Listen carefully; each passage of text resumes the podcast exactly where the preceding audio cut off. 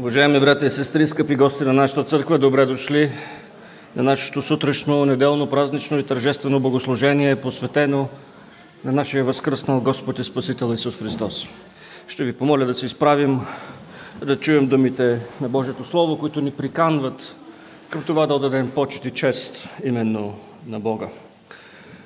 След това ми показа реката с водата на живота, блестяща като кристал, която извираше от престола на Бога и на агнето.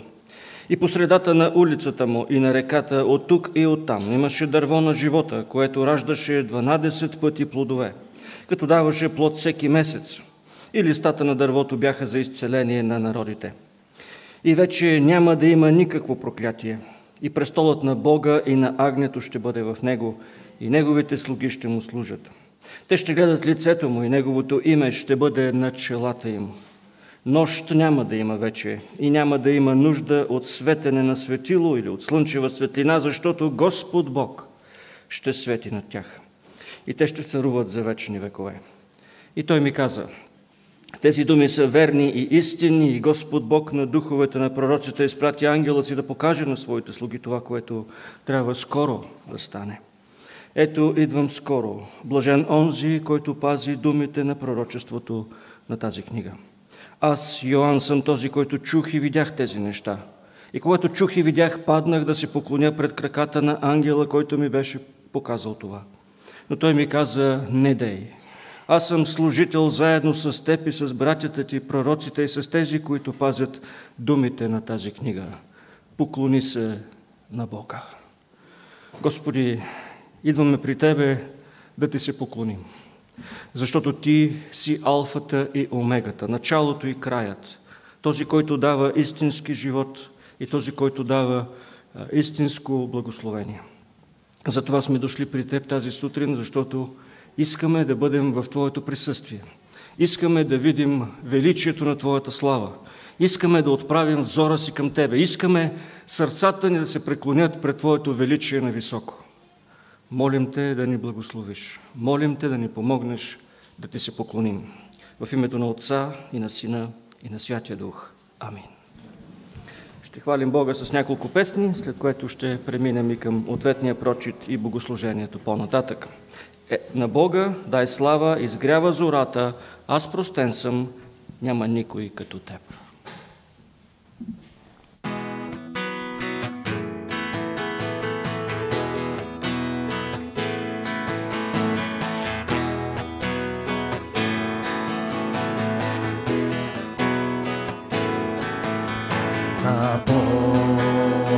Бога дай слава, Той чудо стори. Света Той възлюби Сина си брати. Разпнат на кръста за нас смърт вкуси. С кръвта си изкупи ни радост дари. Пей хвала, пей хвала, нека е гнев цял свят. Пей хвала, пей хвала, радост да бликне вред.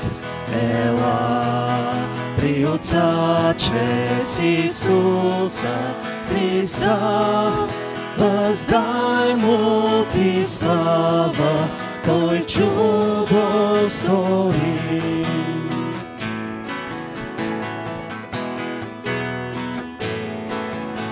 За всеки повярвал е Бог обещал, спасение, радост, живот в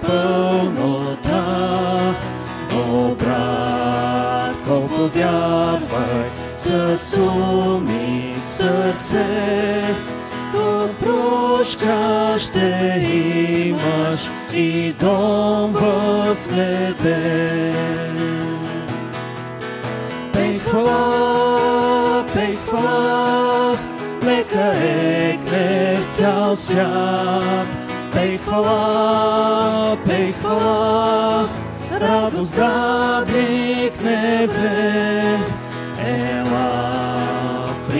Отца чрез Исуса Христа. Въздай му ти слава, той чудо стори.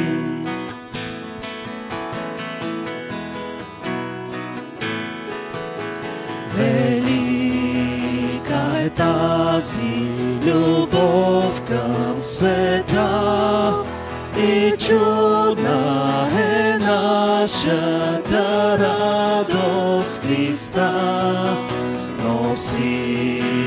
всичко пославно ще бъде тогас, що видим какво е приготвил за нас. Пей хвала, пей хвала, нека екне в цял свят. Пей хвала, пей хвала, радост да бликне вред. Ела при Отца чрез Исуса Христа. Въздай му ти слава, той чудо стори. Пей хвала, пей хвала, нека екне в цял свят. Пей хвала, пей хвала, радост да бликне вред. Ела при Отца чрез Исуса Христа. Въздай му ти слава, той чудо стори. Въздай му ти слава, той чудо стори.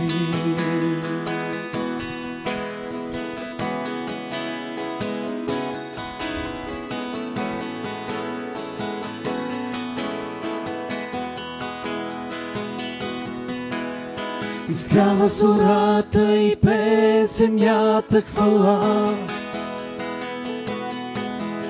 Създател на всичко, създател на моята душа. И всичко в мене се стреми да те познава, Господи. И всичко в мене днес копне да те прославя и да те прославя. На вечния цар да бъде слава, на Божия син да се поклони, за всичко, което понесе смъртта си, че възкръсна и победи. Твоята милост е тъй голяма, Твоята любов ни освободи. Твоята надежда изпълва сърцата, с теб ще живеем за винаги, за винаги.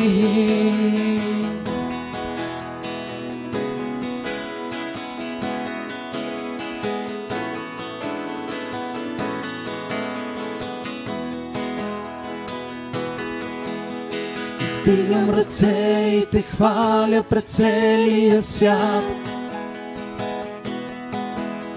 Спасител на всички, спасител на моята душа. И всичко в мене се стреми да те издигне, Господи, и всеки пред Теб да се смири и да те прослави, и да те прослави. На вечния цар да бъде слава, на Божия син да се поклони, за всичко, което понесе смъртта си, че възкръсна и победи. Твоята милост е тъй голяма, Твоята любов ни освободи. Твоята надежда изпълва сърцата, с теб ще живее за винаги. На вечния цар да бъде слава, на Божия син да се поклоним. За всичко, което понесе смъртта си, че възкръсна и победи. Твоята милост е тъй голяма, Твоята любов ни освободи, Твоята надежда изпълва сърцата, с Теб ще живеем за винаги. Изгрява зората и пе земята хвала. Боже, наистина Твоята слава е необятна, Боже. Благодаря Ти за това, че а, Ти си ни събрал тук тази сутрин. А, благодаря Ти за всички благословения, Господи, които, които ни даваш, които можем да свидетелстваме, че всеки един момент, всеки един ден от нашия живот Ти ни ги подаряваш, Боже. И Ти благодаря, че, благодаря, че си толкова милостив към нас. Боже, без ние да заслужаваме Твоята любов, но Ти пръв възлюби нас. Благодаря Ти за това, че можем да имаме заедно, макар и да сме различни, да имаме едно общение, събрани в Твоето свято и единствено, достойно за хвала име. Амин.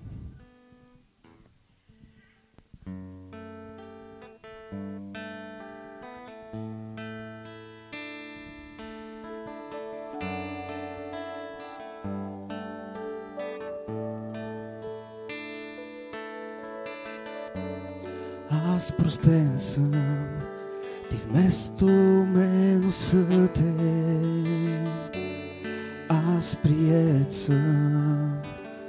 ти отхвърлен бе.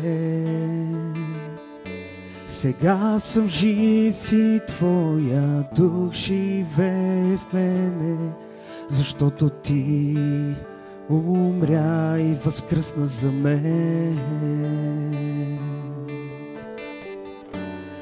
Аз простен съм, ти вместо мен осъден. Аз прият съм, ти отхвърлен бе. Сега съм жив и Твоя дух живее в мене, защото Ти умря и възкръсна за мен. Каква любов, колко чудно е, че моят цар умря за мен. Аз хваля те и ти благодаря за любовта ти истинска с всичко в мен покланям се. Аз простен съм, ти вместо мен осъден. Аз прият съм, ти отхвърлен бе. И сега съм жив и Твоя дух живее в мене, защото Ти умря и възкръсна за мен. Каква любов, о колко чудно е, че моят цар умря за мен. Аз хваля те и ти благодаря за любовта ти истинска с всичко в мен покланям се.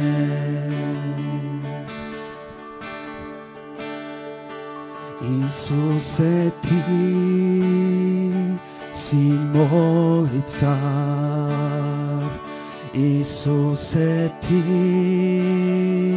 си мой цар. Исусе, ти си мой цар. И само ти си моя цар. Каква любов, о колко чудно е, че моят цар умря за мен. Аз хваля те и ти благодаря за любовта ти стиска. Каква любов, колко чудно е, че моят цар умря за мен. Аз хваля те и ти благодаря за любовта ти стиска с всичко в мен. Покланям се с всичко в мен. Покланям се с всичко в мен. Покланям се.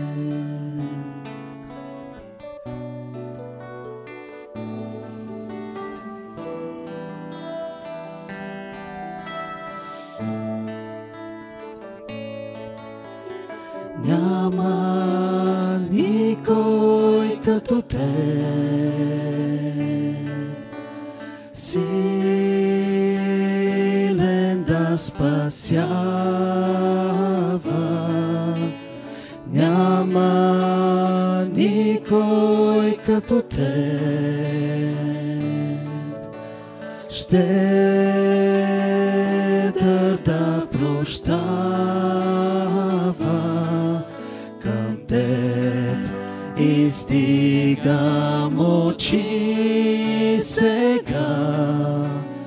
лицето си осияй над мен пред теб заставам в поклон сега царю мой Господарю мой Исусе.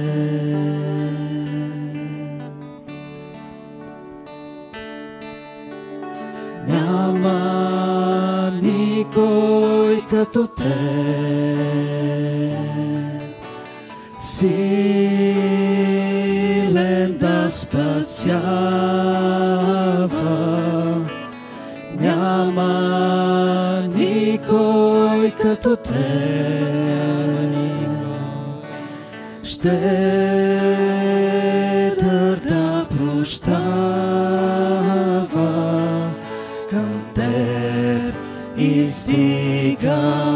очи сега с лицето си. Осияй над мен. Пред теб заставам в поклон сега.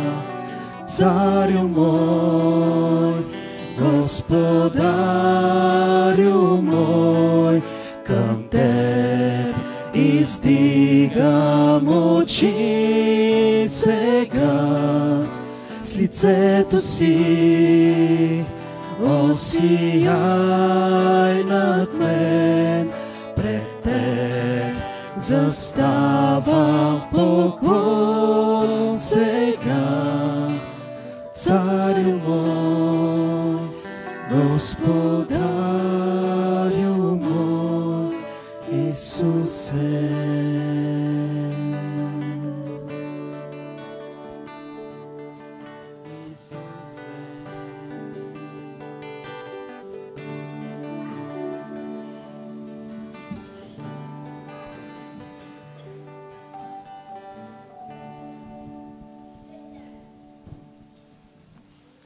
Няма никой като нашия Господ наистина. Благодаря ви, може да заемете своите места. Ще прочетем ответно един кратък псалом, псалом 100, който макар че е само от 5 стиха, е съдържателен и в себе си има този нескончаем призив към нас, вярващите в Бога, да го хвалим като единственият и неповторимият. Той ще бъде изписан и на екрана. Ответен прочит номер 16 или стопният псалом. Възкликнете към Господа всички земи.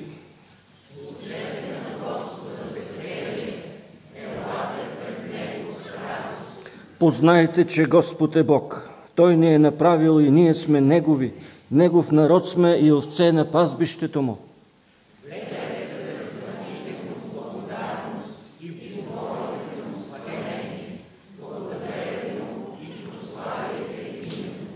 Защото Господ е благ, милостта Му трае до века е верността Му от поколение в поколение. Амин.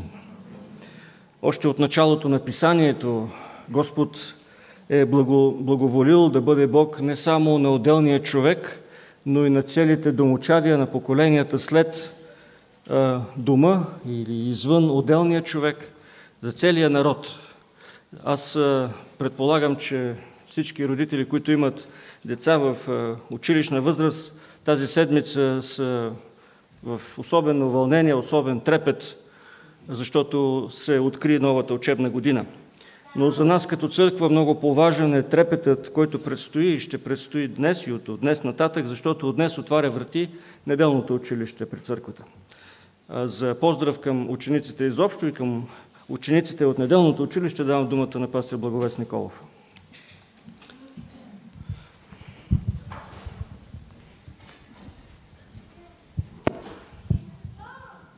Най-напред искам да покана всички ученици да излезат тук отпред. Всички малки и големи. И в градината са ученици. Ми, да, детската градина. Така че заповядайте деца отпред. И учителките могат да дойдат също. Айде да ги видим сега.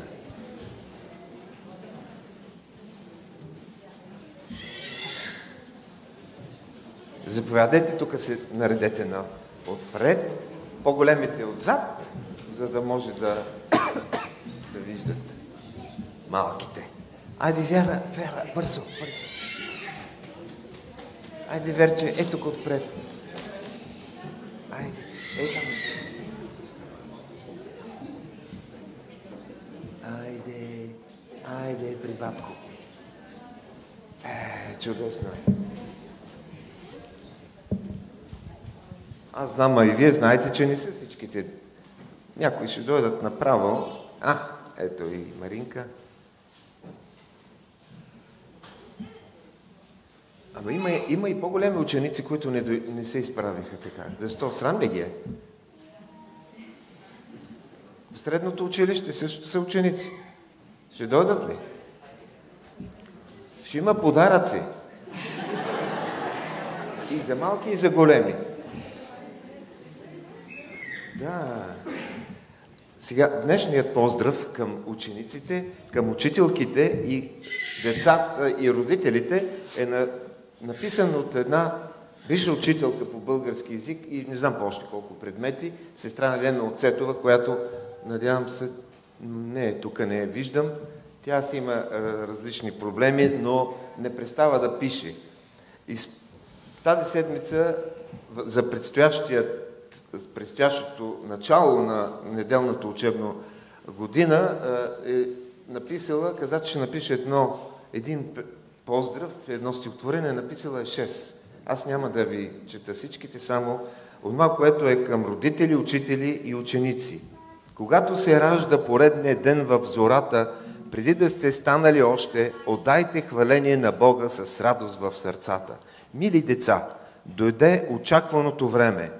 Днес за вас е празник, чудесен ден, първият учебен ден, денят, който Господ е направил – нека се радваме и развеселим в Него. Радостни, пременени, развълнувани, минавайки край Твоята ограда, направени кой знае от кога, край тихата вълшебна жълта сграда, отново с много обич се връщаме сега. Гордеем се и никой радостта не крие, че сме Божии деца и знаем, без Бог сме нищо в света. Всякам учителките. Скъпи учителки, нищо не може да плени сърцето на децата, освен Онзи учител, изпълнен с топлина любов и действа с благ и весел нрав. Само любовта може да разгърне и спечели детското сърце. Както пролетният ветрец, слънчевите зари и русата измамва пресния живот на малките деца, тия невинни ангелски душици, само топлината възкресява умрелият живот в природата и само любовта събужда за спалата сила в детето. Многоуважавани учителки, приемете нашият привет за всички грижи, добрини, безчет, за обичта ви към вашите деца, към нашите деца. Капка радост да има в душата, лъч етничък от светлия ден, пак с любов, с доброта непозната, ти, учителко, даряваш ги щедро на мен. Вие ни помагате да опознаем и обикнем нашият Господ и Спасител. От името на децата говори сега. Обичам аз Бога от цяло сърце, с душата, ума си и своята сила. Тогава Той обич на мен ще даде и милост към всяка душа съгрешила. Любовта към Бог е ключът за любовта към другите. Към църквата да грее и песен звънка да се лее и винаги да се гордеем с нашите слънчеви деца. Честит празник ученици, учители, родители. На добър час да се обичаме, да се уважаваме, да бъдем добри и Бог да ни благослови. Амин.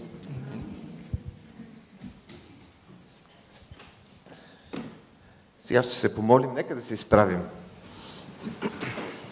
Господи, благодарим Ти за това, че сме чули Твоят глас. Някои от нас, когато бяхме на тази възраст, други по-късно, но ние сме приели Твоето Слово, което казва, оставете децата да дойдат при мене. И ние ги оставяме. Ние, ги, ние се молим за тях, ние ги вдъхновяваме и насърчаваме да следват Твоят път. Благодарим Ти за това, че си ни ги дал, че те са Твои и че никой не може да ги грабне от ръката им. Помогни ни да, да ги наставляваме отрано в пътят, така че когато стареят да не се, до когато до старост да бъдат предани на този път, който те, те са приели. Господи, нека Твоето Слово да направи да произрасте от малкото семенце едно голямо дърво за благословение на всички. Благослови пътят им, учебният ден, учебният процес. Молим те да ръководиш и с мъдрост и внимание и такт учителите, които се занимават с тях. Молим се и за всички родители, баби и дядовци, които се молят и се грижат и насърчават децата. Господи, благослови ги, така че да не бъдат повлияни от а, светската постхристиянска култура. Те молим да ги държиш в Твоята ръка и да бъдат един добър пример а, на своите съученици. И нека Твоето Слово да действа мощно в тях. И ти казваш, и един от Твоите апостоли се обръща към дечицата – и те са силни. И нека да преодоляват всяко изкушение и да израстват в благодат и мъдрост пред Бога и човеците. Да в Твоите ръце ги предаваме и ги благославяме в Исус. Амин. Амин. Сега ще получите по един подарък. Брат Иван ще ви даде, ще даде на по-малките е от тези, а дякон Даниел Донев ще дава на по-големите. Те са по-малко, но ще получат. И там има отзад, които не излезаха и те ще получат. Вътре има три книжки и някои лакомства. Книжките са ценни, но има още по-ценна книга. И как се нарича тя? Как се нарича? Библията. Ще очакваме в... М? Да, даваш на...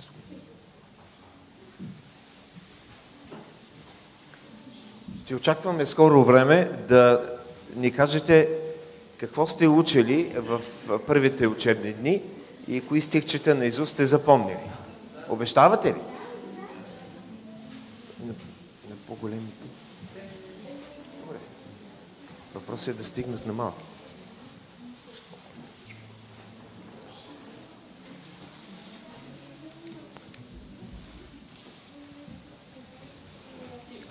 Ще стигнат точно. Учителите готови ли са да тръгнат с децата?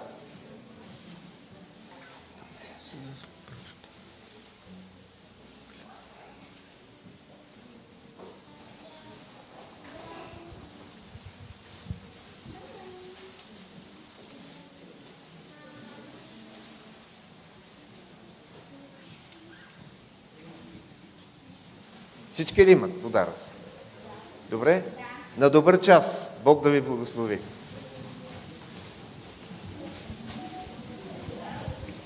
Точно.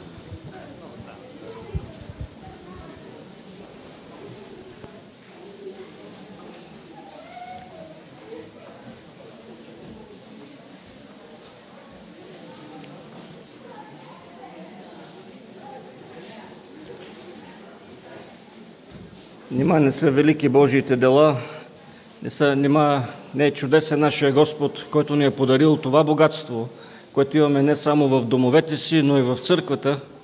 Затова го хвалим и му благодарим. Нека да продължим да го хвалим с песента Велики и чудесни са Твоите дела. Велики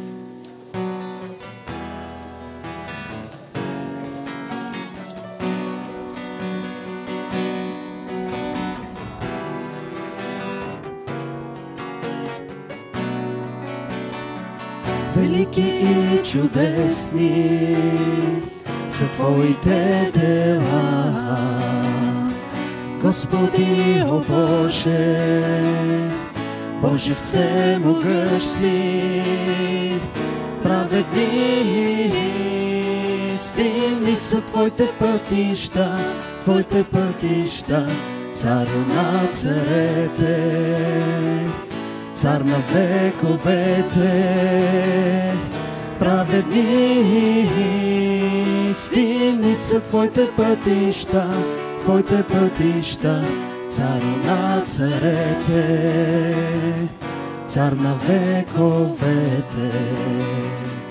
Кой не ще се бои от името Ти, Господи, и да го прослави, защото ти си свят, понеже всичките народи ще се поклонят пред теб, поклонят пред теб, защото се явиха. Твоите праведни съдби, понеже всичките народи ще се поклонят пред теб, поклонят пред теб, защото се явиха Твоите праведни съдби, велики и чудесни са Твоите дела. Господи, о Боже, Боже всемогъщи, праведни истини са Твоите пътища, Твоите пътища, царю на царете, цар на вековете, праведни истини са Твоите пътища, Твоите пътища, царю на царете, цар на вековете. Амин.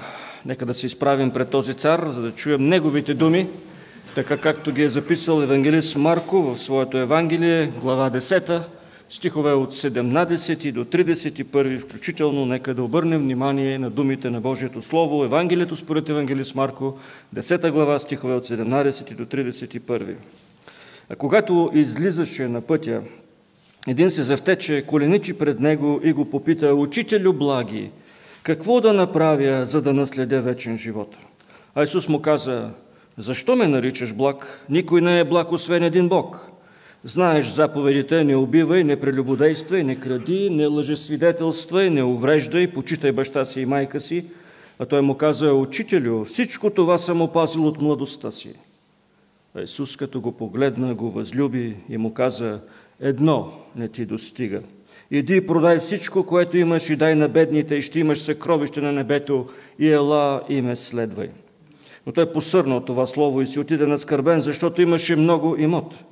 А Исус се огледа наоколо и каза на учениците, колко трудно ще влязат в Божието царство онези, които имат богатство.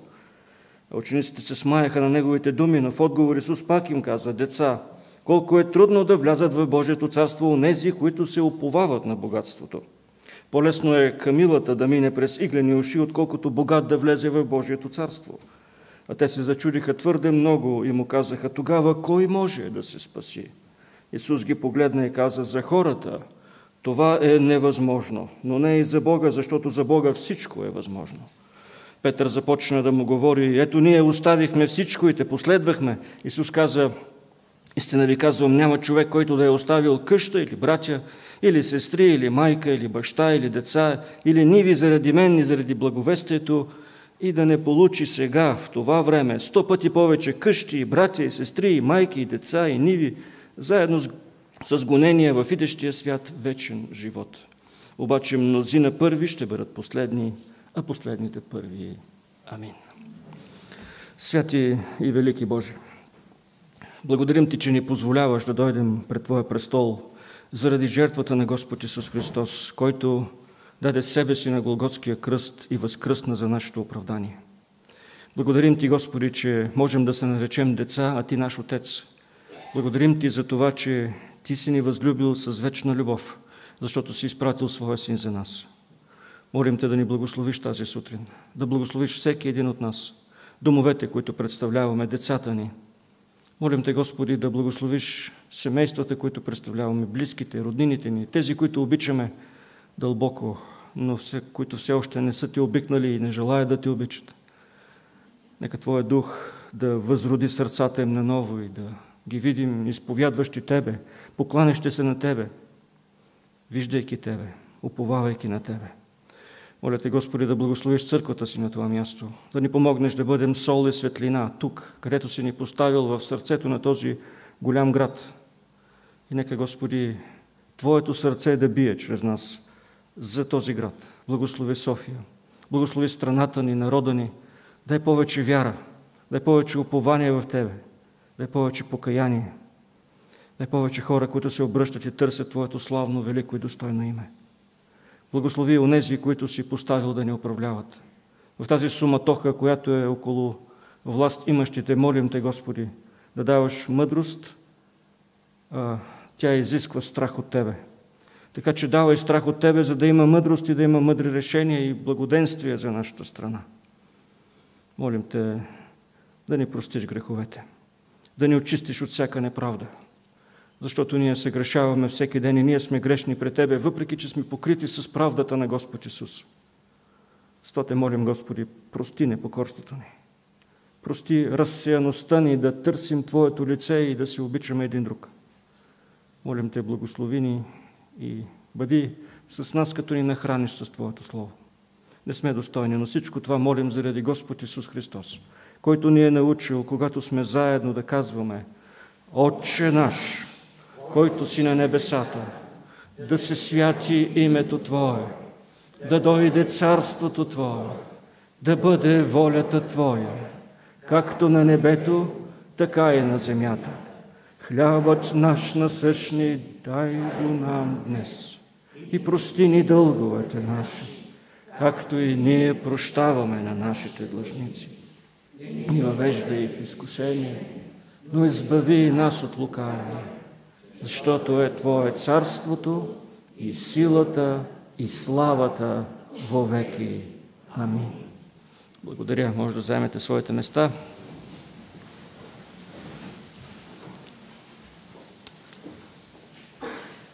Уважаеми брати и сестри, както вероятно помните от последната ни среща с Евангелието според Евангелист Марко, Господ Исус Христос е към края на своя земен път. Той отива в Иерусалим, за да умре и да даде живота си в откуп за мнозина, както ще ни каже по-нататък евангелиста, и в третия ден да възкръсне и да победи смъртта. За него можем да кажем със сигурност, че е живял смислен и пълноценен, целенасочен живот роден, за да се въплати в човешки образ и да спаси онези, които вярват в Него. Човек, Бого човек, с мисия.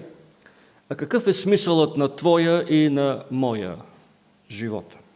Какво ще отнесем ние с вас от него, ако днес Господ ни повика? Когато проплаче бебето и излезе от майчината си отроба, то реално започва живота си на тази земя. Това са неговите първи мигове. Но както се казва в книгата Йов, човек се ражда за печал, както и скриците, за да хвърчат на високо. Видяхме децата, благодарни сме на Бога за тях. Всяко едно дете израства сякаш много бързо пред очите ни, особено ако ние не го гледаме, а го гледа някой друг. Достига своята зрялост, става юноша, следва етапа на зрял човешки живот, на възрастен и след това идва устаряването. Неусетно животът преминава като на някаква плоча, като на някаква сцена, като че ли е филм, който за час и половина изиграва своето действие и всичко, всичко се забравя. Колкото е по-хубав филма, толкова по-бързо и неусетно сякаш преминава. Но за жалост малко хора се замислят за това, че щом има живот, има и смърт. Защо има живот и защо има смърт? Един възрастен християнин попитал своя внук, който току-що завършил своето образование в неделното училище. Ние не даваме дипломи, но въпросът бил следния. Добре, дипломира се, какво възнамеряваш да правиш сега? Внукът отговорил, и ми след това ще си намеря хубава работа, добре платена. А след това? Попитал старецата. Ми след това ще се радвам на живота, казал внукът. А след това? След това какво? Ми ще остарея като тебе. А след това? Попитал старецът. Какво след това, след това? След това ще умра. Такъв е живота, нали знаеш? А след това? За след това никога не съм се замислял, казал внукът. Днес ще станем свидетели на една уникална среща.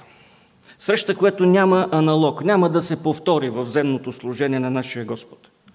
Среща, с един уважаван и важен човек. Среща на живот и смърт. Среща на истинско предизвикателство и на истински ценности. Не е такива, каквито слушаме да ни казват, че има в Европа. Истински, които идват от устата на Господ Исус. Представете си за малко нещо. Представете си, че сте пастир на една бедна църква. Малка, мама толкова малка, че не може да ви плаща заплатата до такава степен не е способна, че трябва да разчита на някои други хора, малко по-външни за нея, да се грижат за вас. Тя не може. Имате всичко на всичко, заедно с вас, 13 члена на тази малка църква. Иначе посетители колкото щеш, но членовете са само 13. Кой от кой по-различни? Имате бивш държавен чиновник, знае как да измами, знае какви са подводните камъни в законите, знае вратичките – Имате и националист, който ходи непрекъснато на ежен, готов да отреже главата на всеки, стига само да му кажете. Имате и бивши еднолични търговци, хора на тежкия труд, работяги, които знаят какво е да изкараш прехраната си с двете си ръце. Вашата църква няма сграда, не е като първа евангелска, не спира да се мести от място на място и да се приютява в различни зали под найем. Понякога дори няма пари да си плати найема и разчита, че всички ви познават, вие сте толкова известен и може да минете гратис.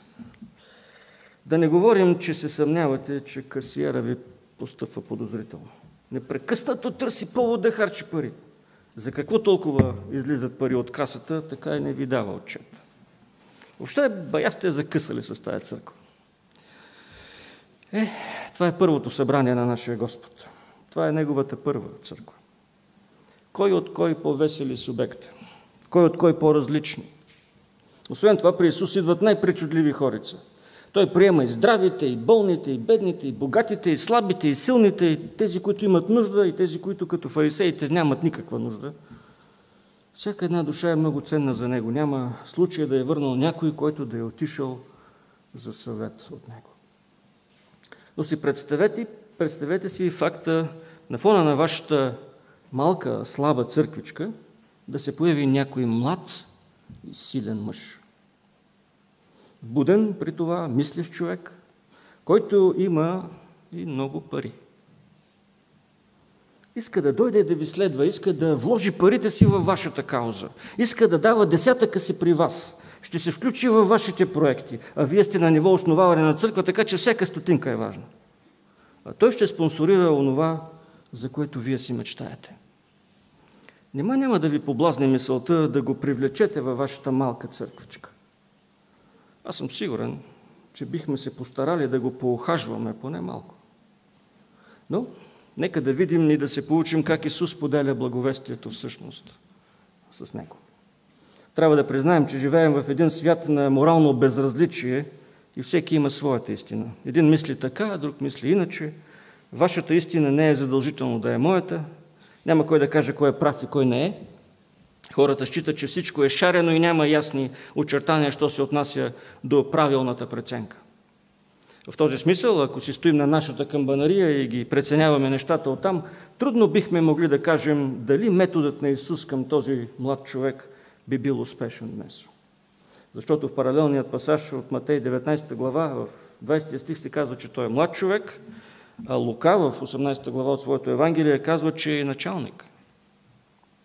И Исус започва да му говори направо, без заобикалки, без четкане, без някакви признаци на раболепие. Той е още в младостта си и се е притеснил за бъднината на своята душа. Със все още чисти, вероятно, мотиви, искрено интересуваш се какво ще стане с него. Въобще е едно младо момче, вероятно от евангелско семейство.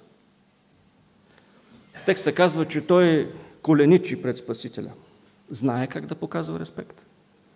Или пък е от онези с многото пари, които обичат показността и искат всички да го видят как е и така, само с едно коленопреклонно отношение ще наследят вечния живот. Всички ще ги забележат. Всички ще знаят, че имената им са записани в книгата на живота, имат взаимоотношения с Спасителя и то коленичили, а той е прав. Аз сигурно бих го изритал. Такъв един млад и нахален човек, който си мисли, че с положението си, с парите си може да ме купи. Или пък бих се замислил и бих сменил тона, за да видя колко парички ще пусне дискуса. Исус не прави нито едното от двете. Той, казва текста, го възлюби. Възлюби го. И тогава го посрещна този въпрос. Учителю благи, какво да направя, за да наследя вечен живот? Стих 17. Какъв въпрос само? Въпросът на въпросите. Няма го даже в стани богат. Задавали ли сте си този въпрос? Какво да направя, за да наследя вечен живот? Въпросът на въпросите. Знаете ли отговора? Ако сме в училище, бих ви помолил да си извадите лист хартия и за две минути да дадете отговор, ама не сме. Знаете ли отговора? Не съм сигурен, че аз бих отговорил по начина, по който Исус отговори на него. Тоест, абсолютно сигурен съм, че вероятно няма да отговоря по този начин. Но нека проследим как го направи нашия Господ. На първо място, Исус отведе младежа при Бога. Исус отведе младежа при Бога и го отведе по един много интересен начин. Отведе го, като използва неговите думи за това. Учителю благи, го попита младежа, какво да направя, за да наследя вечен живот? Защо ме наричаш благ? Казва Исус. Никой не е благ, освен един Бог. Странно е, че Исус, бидейки Бог в човешки образ, го укорява за това, че го нарича благ, но наистина никой друг не е изявен в писанието като благ, освен един и това е Бог. Псалмопевеца в Псалом 86, 5 стих пише, защото Ти, Господи, си бил и готов, а си благ и готов да прощаваш и много милостив към всички, които те призовават. Още когато дава закона на Синайската планина и когато Моисей държи в ръцете си десете заповеди, Бог се явява в облака и представя себе си на народа със следните думи. Господ, Господ, Бог състрадателен и милостив, дълго търпелив и много милостив и истинен. Това е записано в книгата Иско 34 глава, в онази част от Библията, която ние наричаме Стар Завет. И смятаме, че Бог е много зол. Но този млад човек идва при Исус и го нарича добър, нарича го благ. Показва му уважение. Ние учим децата си на това, нали? да се обръщат вежливо в църквата, да се обръщат добре към хората извън нея. Какво странно има в това някой да те нарече добър? Нима няма доброта и в този грешен свят, нима няма много хора и невярващи, които да вършат добри дела. Защо Исус е толкова строг сякаш? Може би има нещо във въпроса, което го изправя на ногти. Да, всъщност младият човек пита, какво да направя, за да наследя вечен живот? Какво да направя? Кажи ми формулата с други думи. Кажи ми стъпките, покажи ми ръководството за експлоатация и аз ще се справя. Колко му е да го подкарам този вечен живот?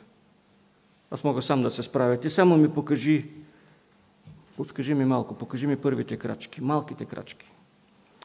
Твърде принизена представа има този млад човек за Бога, нали? На това Господ Исус противопоставя страшното събитие от Синайската планина. Противопоставя законодателя, който говори от облаците и, го представя, и представя себе си като добър. Нима и ние с вас нямаме същия проблем днес. Бог да е толкова малък, че от него почти нищо да не зависи. Кажете ми, коя е темата, която се появява във всеки един разговор, когато стане дума за Бога? Коя е тя? Ако кажете темата за страданието и злото в един свят, който се управлява от Бога, няма да сбъркате. Почти във всеки разговор, още на второто изречение, вече се говори за нея. Как Бог може да бъде Бог и да има страдание, може да бъде добър и да има зло. Въпрос, който, от който не можем да избягаме, но и въпрос, който принизява Бога до някой малък и неспособен да се справи с всичкото това зло. От друга страна, този въпрос може да прозвучи за мнозина стряскащо. Ние да оправдаваме Бога. Нали Той е всемогъщ, нали Той е свят, нали Той е премъдър, нали Той е благ, нима Той се нуждае от нашите оправдания, от нашата защита. На вас не е много добре известно, обаче, че изглежда мъчителността на проблема се поражда тъкмо това, че ние не можем да не изповядваме Бога като премъдър, като всемогъщ, като благ. Проблемът се появява, защото макар Бог да е премъдър, благ и всемогъщ, в света наистина съществува зло. И което е най-мъчителното, често пъти съществува зло, което е на, поне на, на пръв поглед абсолютно безсмислено. Зло, което има в себе си тежест, горчевина, няма никакво разумно обяснение или никакъв разумен смисъл.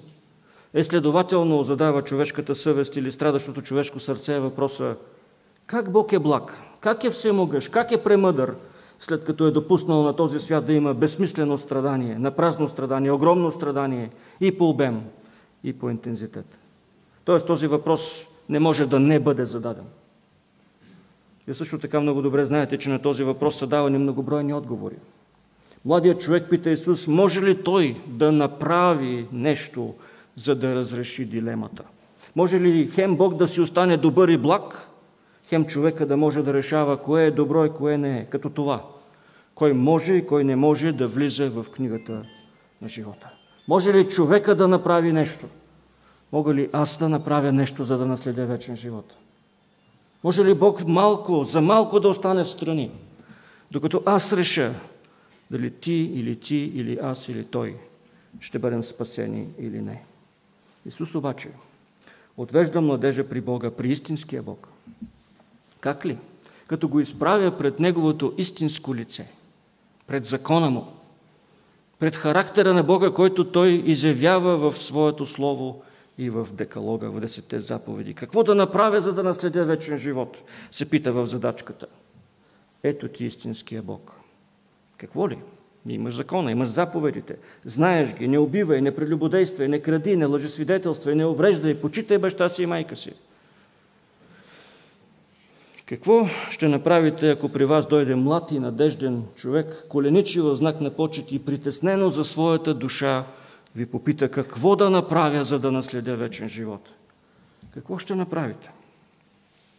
Може би ще го поканем да седне на кафе, да започнем отчетливо да му поясняваме четирите духовни закона или пък много по-вероятно да му покажем какво е значението на кръста и защо Господ Исус умря за него – но в никакъв случай, поне аз не бих му споменал десетте заповеди. Не знам за вас, но аз си мисля, че ако му ги спомена, той веднага ще каже. Аз знам за тях, сигурен съм, че поне тях спазвам. Поне десетте заповеди спазвам. Ако не друго, това да. А коя е първата заповед? Знаете ли?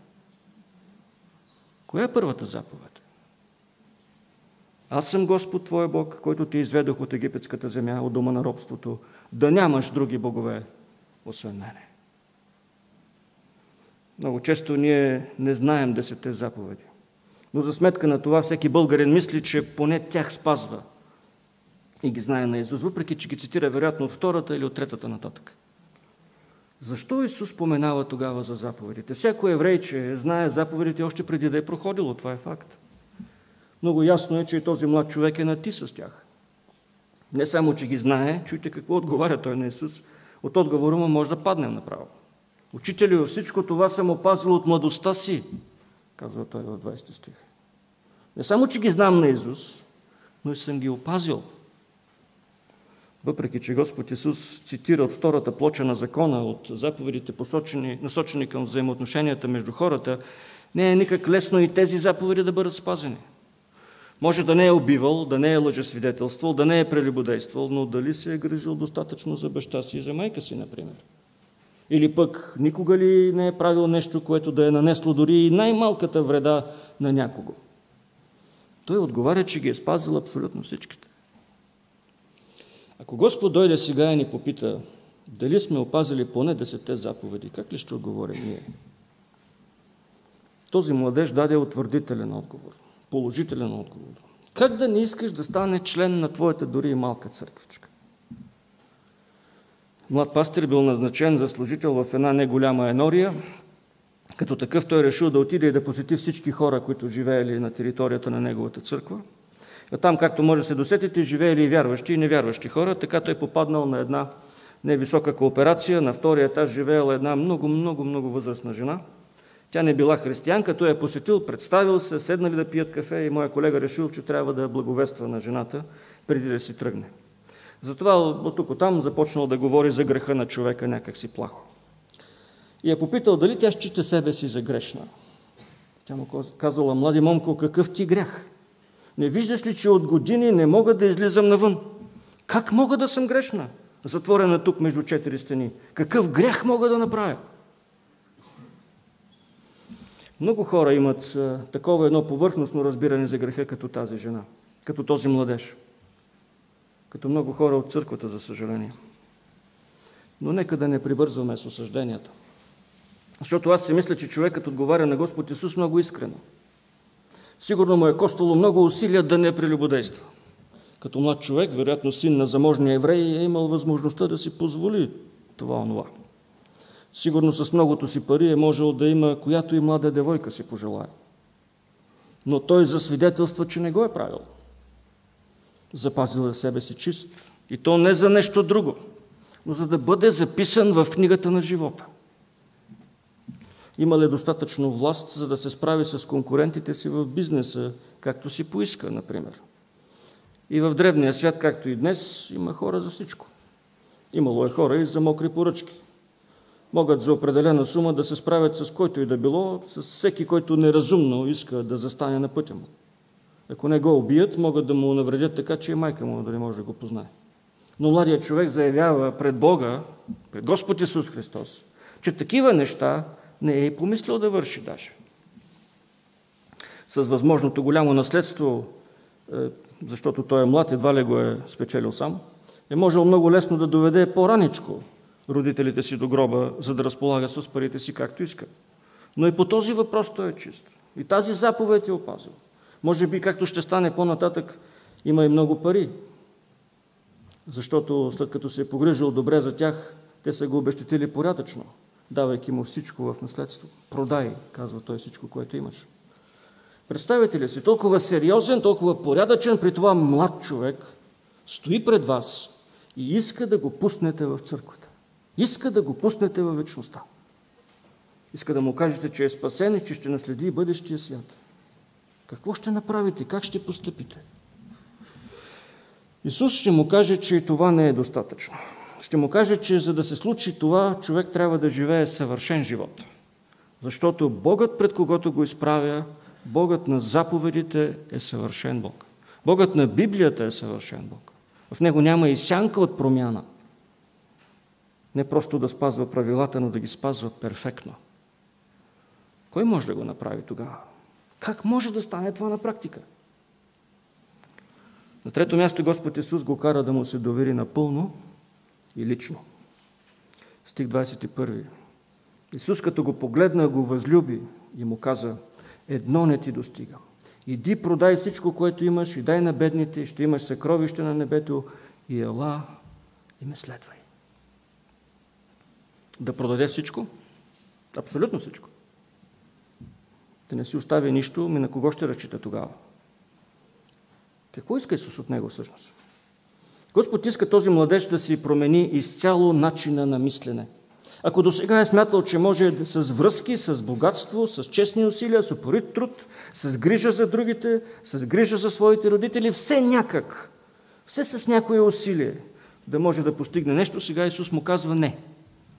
Не дай да разчиташ на никого, не дай да разчиташ на себе си, не дай да разчиташ на твоя труд, не дай да разчиташ на твоите усилия, на твоята порядъчност, на твоята праволинейност. Стани малък, стани незначителен, стани незабележим за другите. Без връзки, без пари, без възможности.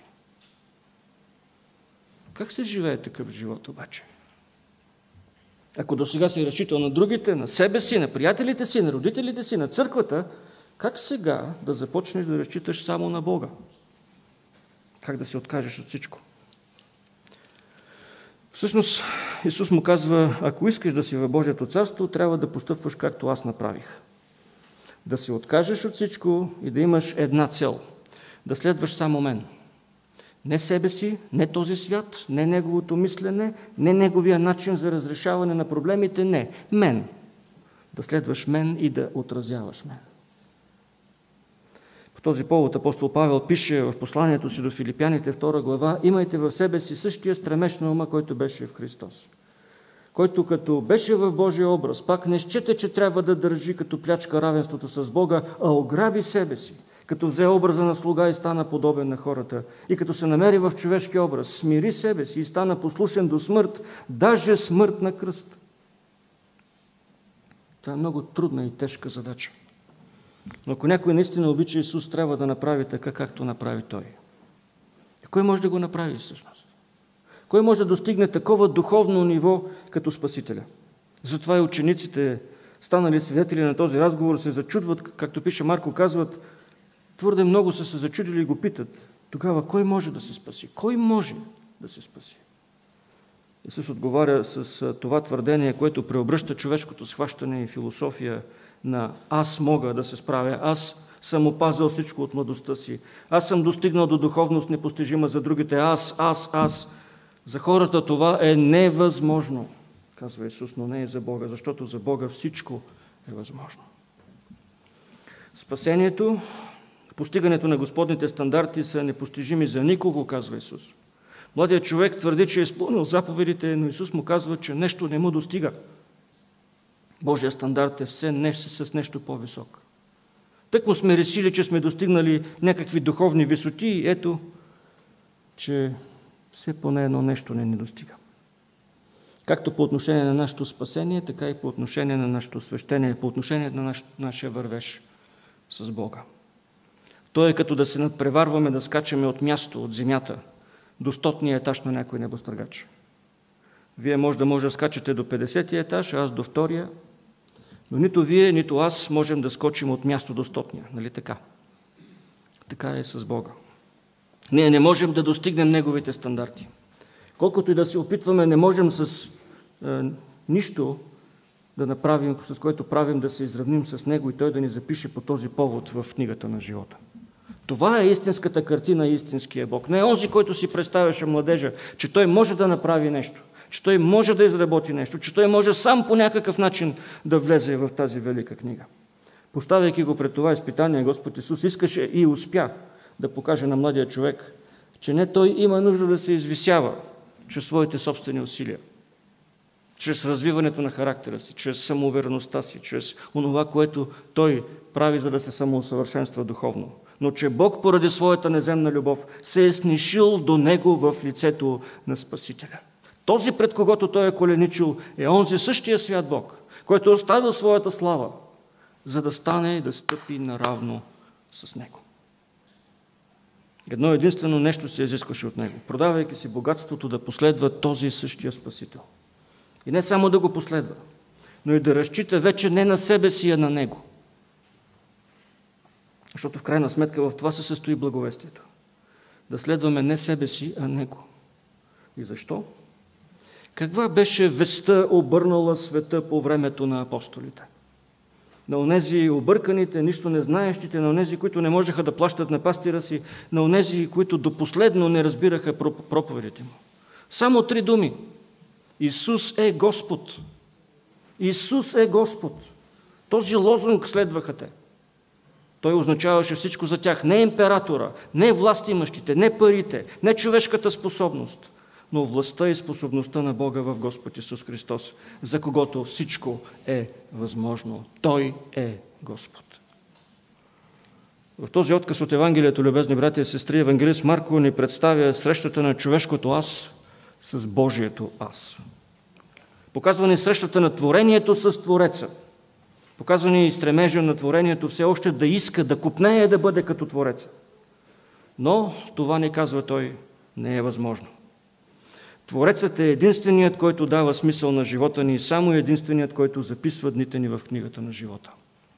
Защото Той и само Той е господарят на всичко видимо и невидимо. Само връзката ни с Него остава и само нея можем да вземем със себе си от този живот. Защото Той ни показа, че има друг живот, друг смисъл, друга надежда. Тази седмица празнувахме празника Вяра, надежда и любов. Защо остава любовта? Любовта остава, защото във вечността ние ще продължаваме да обичаме. Във вечността няма да имаме нужда от вяра, защото всичко ще бъде реализирано. Няма да имаме нужда от надежда, защото ще я видим изпълнена. Но ще обичаме до безкрай нашия Господ и Спасител. И с Него ще живеем завинаги. Така тази малка църквичка, с този обречен на смърт пастир се превърна в църквата, над която и портите на ада не могат да наделеят. Църквата, над която пастирначалникът е сам той, който от невъзможните ситуации, от невъзможните характери, от невъзможните образи, от невъзможните личности и ученици направи и прави все още свети за себе си и ги употребява, за да разширява своето царство всеки ден. Нека Него и само Него да носим със себе си до края на дните си и след това на Него и само на Него да бъде вечна слава. Амин. Велики и святи Боже, благодарим Ти и коленичили, както този млад човек и ние искаме Ти да ни възлюбиш и да ни обичаш да ни обичаш вечно, защото и ние Те обичаме, Господи, и искаме да Те обичаме вечно. Благослови ни. Молим Те, дай ни сили да се отказваме от себе си всеки ден и да носим Теб със себе си в сърцата си, в стъпките си, в думите си, в поведението си. Заради Господ Исус. Амин.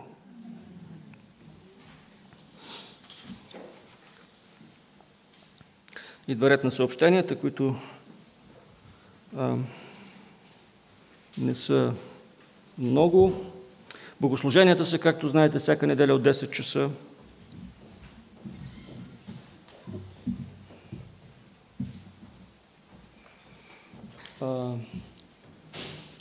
Вечерните богослужения все още не са възобновени поради забраните около COVID. Всяка среда от 18 часа е нашият молитвен час. Може да закупите вестник Зорница, да се снабдите с бюлетина. Книжарницата и библиотеката ще бъдат отворени. Библейската група на брат Николай Кацаров започна от този четвъртък своите събирания от 18 часа тук в малкия салон. Искам да попитам за две сестри, които, за които сме подготвили картички. Сестра Таня Сърбинова, дали е тук? Еленица Ангелова също? Явно другия път ще бъдат поднесени картичките.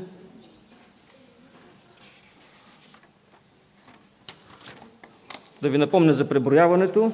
Знаете, обърнахме внимание и предните недели, в раздела дали сте религиозен има три възможности – източно православие, католицизъм и протестанство.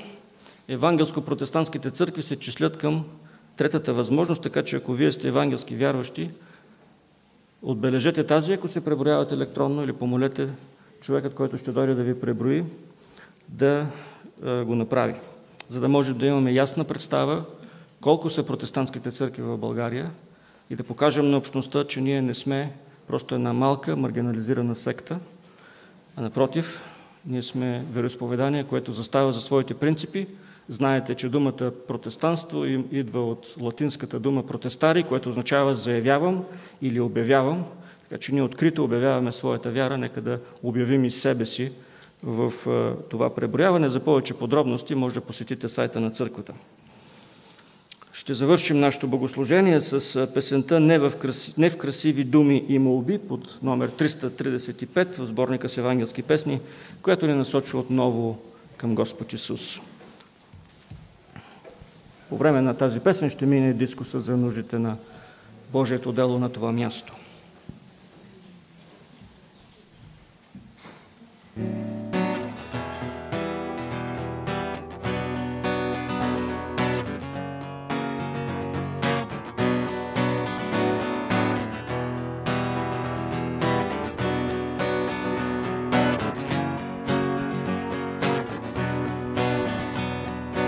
Не в красиви речи и молби, нито в песни е животът ни. Сам Исус животът вече не, всичко в Тебе имам, о Христе. Сам Исус животът вече не, всичко в Тебе имам, о Христе. Аз покой не търся в света, не към щастие се тук стремя. С теб да съм желая от сърце, всичко в Тебе имам, о Христе. С теб да съм желая от сърце, всичко в Тебе имам, о Христе. Бурите в моята душа, виждаш ти и даваш тишина. Дай да те познавам по-добре, всичко в Тебе имам, о Христе. Дай да те познавам по-добре, всичко в Тебе имам, о Христе.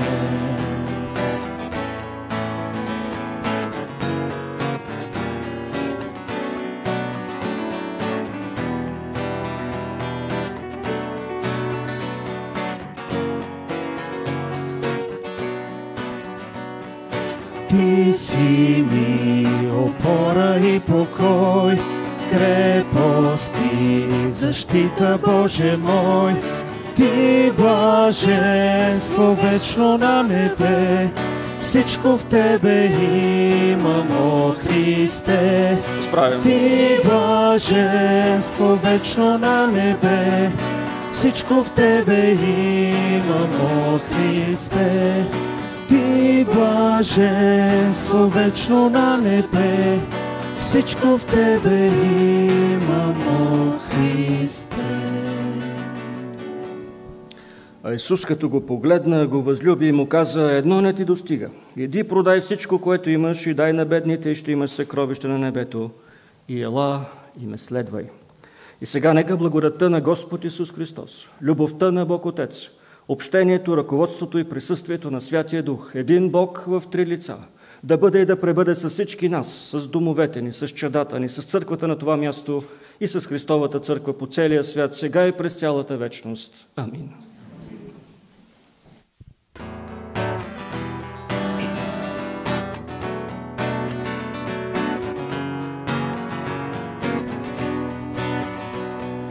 Своята любов яви в света, за да бъдем с Тебе в небеса.